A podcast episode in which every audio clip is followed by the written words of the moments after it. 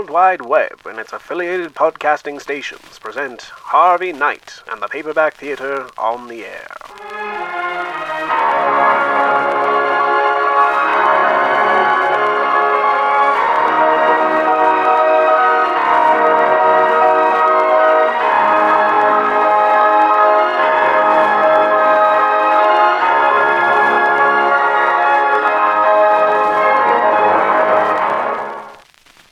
Ladies and Gentlemen, Major Tom by Harvey Knight. They would find the Earth again. Thomas dreamed of it sometimes, even after everyone told him how silly that was. He had only ever seen pictures a long time ago, and the holographic projector didn't have any proper images loaded to simulate what it would have been like to live there.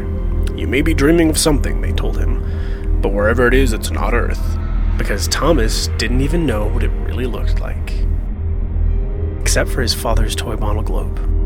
Thomas wandered the halls of the station, peering out the viewing windows to the sea of stars that swirled above and below him. Casting a glance around him, Thomas took advantage of the empty corridor to lie down on the metal plating and stare up from his back at the glittery swaths of milky stars among the purplish canvas.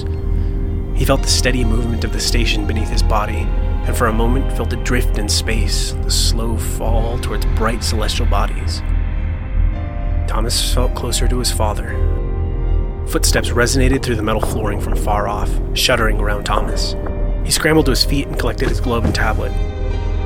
Allowing himself one last look at the stars, Thomas wondered just how far away the months had taken his father and the exploratory crew. A comet streaked by a ring planet in the distance, traveling thousands of miles in mere minutes. The station was quiet in the mornings, only the occasional footfalls of residents going about their business and the ever present drone of the engines that carried them on their aimless journey. Thomas hugged his toy globe closer to his body, spinning it idly on its axis. When he had first received it, he had spent hours marveling over its shape and color. The earth was so round and smooth, one must have been able to see for miles and miles through the open air.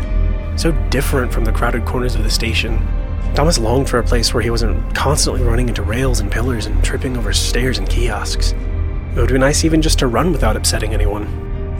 Thomas had studied the colors of the globe, committing the shades to memory so that even with his eyes closed, he could see the faded greens and blues that swam among the gradients of brown. Brown was such a lovely color.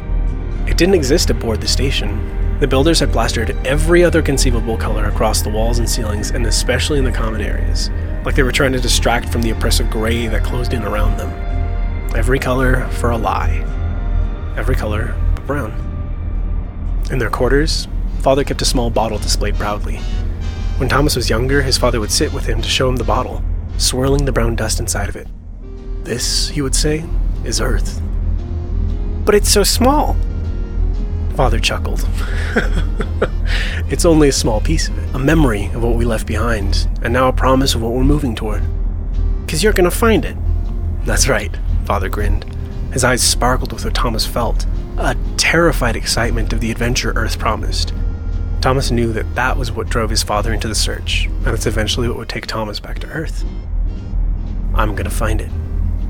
Hey, Thomas spun around toward the voice, eyes searching frantically for the small group. He spotted them on an upper level and darted away in the opposite direction. Thomas focused on keeping his feet about him, careful to take wide berths around anything that might trip him up. He couldn't afford to slow down for even a moment if it meant that the others might catch him. He could make it out of the recycling center in less than two hours now, but he still had to outwait the trio or they would throw him back in. You're getting faster! A high voice behind him called out. Panic shot through Thomas's brain, and he dared to glance behind him to see the two figures dashing in his direction. He fought the urge to look about wildly for Jerome, and instead twisted around a corner away from the open spaces they could cut across. Blood pumped deafeningly in his ears as he tried to visualize his escape route when something barreled into him sideways, throwing him to the hard ground. Thomas felt the skin on his knee break with the impact and blood began to trickle out. His body ached and head spun, but before he could get his bearings, something hard whipped him in the side, and a foot turned Thomas onto his back before pinning him to the ground. Control the major loser, Jerome smiled bitterly down at him. Newton and Izzy ran to join him, panting and laughing breathlessly. Did your daddy find Earth and save us all yet? Newton sneered.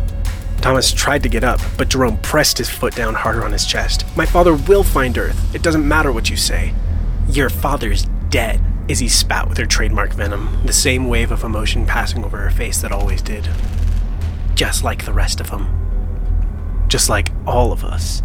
You seem to be the only one who doesn't get that. Jerome's foot began squeezing the air from Thomas's lungs as he bent low over the fallen boy. You're nothing, understand? You're worthless trash. Jerome's eyes lit up with hateful glee. And you know what we do with trash. No! Thomas desperately tried to claw away Jerome's foot, the toy globe poking out between his fingers. What's this? Jerome practically squealed with delight, prying the globe away from Thomas. He let out a deep, hollow laugh as he held up the toy for the other two to see. The model Earth gleamed in the cold light of the corridor, shining with the same hardness that flashed in Newton and Izzy's smiles. Newton gasped. Why didn't you tell us, Tommy? he exclaimed in mock wonder. If we'd known you'd found Earth, this could have all gone so differently. Yeah, thanks, Tom. Thank you for saving us. Izzy tipped her head towards Thomas, her eyes wide as she played at gratitude. You might have just earned yourself a kiss. She bared tiny, sharp teeth at him. Jerome roughly pulled Thomas to his feet, looking him straight in the eyes. We should celebrate, Thomas. And I think I know just the thing. I'm gonna give you what you always wanted. He threw Thomas at Newton and Izzy, who quickly grabbed hold of his arms, pinning them behind his back. We're gonna help Thomas's daddy find the Earth. The trio strolled down the corridor toward the shuttle bay. The open dock was abandoned and silent, except for the occasional trilling of the controls and sensor and always the drone of the engines. The old shuttles still lined either side of the bay, except for a few open spaces of the ones that hadn't ever come back. It was towards one of these that the trio guided Thomas. Jerome reached into his collar to pull out a master chip strung onto a white silk ribbon. He waved it over the sensor beside the airlock, the doors parting silently and sliding seamlessly against the bulky door frame. Jerome strode in and set down the globe on the ground just in front of the far door of the airlock, crouching next to it. He smiled back out at Thomas. Aren't you happy, Tommy? You were right all along. But you don't look happy. Thomas didn't take his eyes off the globe, watching it warp as tears began to stream down his face. He wept silently, refusing to answer Jerome. We can fix it, Jerome. Izzy hooked a finger into Thomas's mouth, pulling it to a half smile. Newton followed her lead, completing the grim expression. Isn't that better, Tommy? Thomas only stared. Izzy said as he gouged a nail into Thomas's gums until she drew blood, painting his lower lip in red. Isn't that better? Thomas nodded gingerly, Izzy's nail cutting his mouth even more with emotion. As he blinked his tears away, Jerome moved to stand in front of him. Thomas's mouth tasted metallic and he could smell rust, and even though Jerome stood between him and the airlock, all Thomas could see was the tiny earth. He mumbled around the fingers in his lips. What?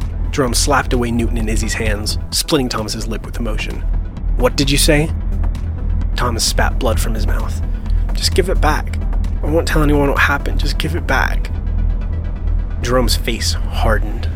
Every trace of enjoyment and glee suddenly left the room, and the new quiet unsettled Thomas even more than anything else had. Jerome stepped back, and Thomas could see something new working behind his eyes. Fine, Jerome motioned to Thomas's captors. Let him go. They slowly complied with the order, Izzy forcing herself to pry her fingers away from Thomas's arm. Thomas could feel the tension emanating from them in waves and shuffled on his feet, looking past Jerome to where the globe still sat. It glowed slightly in the light of the airlock and wobbled from the engine vibrations, beckoning him to relieve it of its precarious position. But Thomas hesitated. Go on, Jerome prompted him, his voice strained. Get it. Thomas steadied his breathing and prepared himself, getting his feet in position and flexing the muscles in his legs. Then he darted as quick as he could into the airlock, scooping the globe off the floor and spinning around back toward the door in a fluid motion. But he wasn't quick enough. Jerome had easily lunged forward to the door control and trapped Thomas inside the airlock. With the master chip, he locked the control panel before Thomas could fumble with it enough to open it. From the other side of the plexiglass, Thomas watched as Jerome's expressionless facade slid away into his bitter smile, Newton and Izzy wearing identical expressions. Izzy's tiny, sharp teeth gnashed with spite at Thomas through the glass, and she picked them with her bloody finger, leaving red stained and smeared across the white.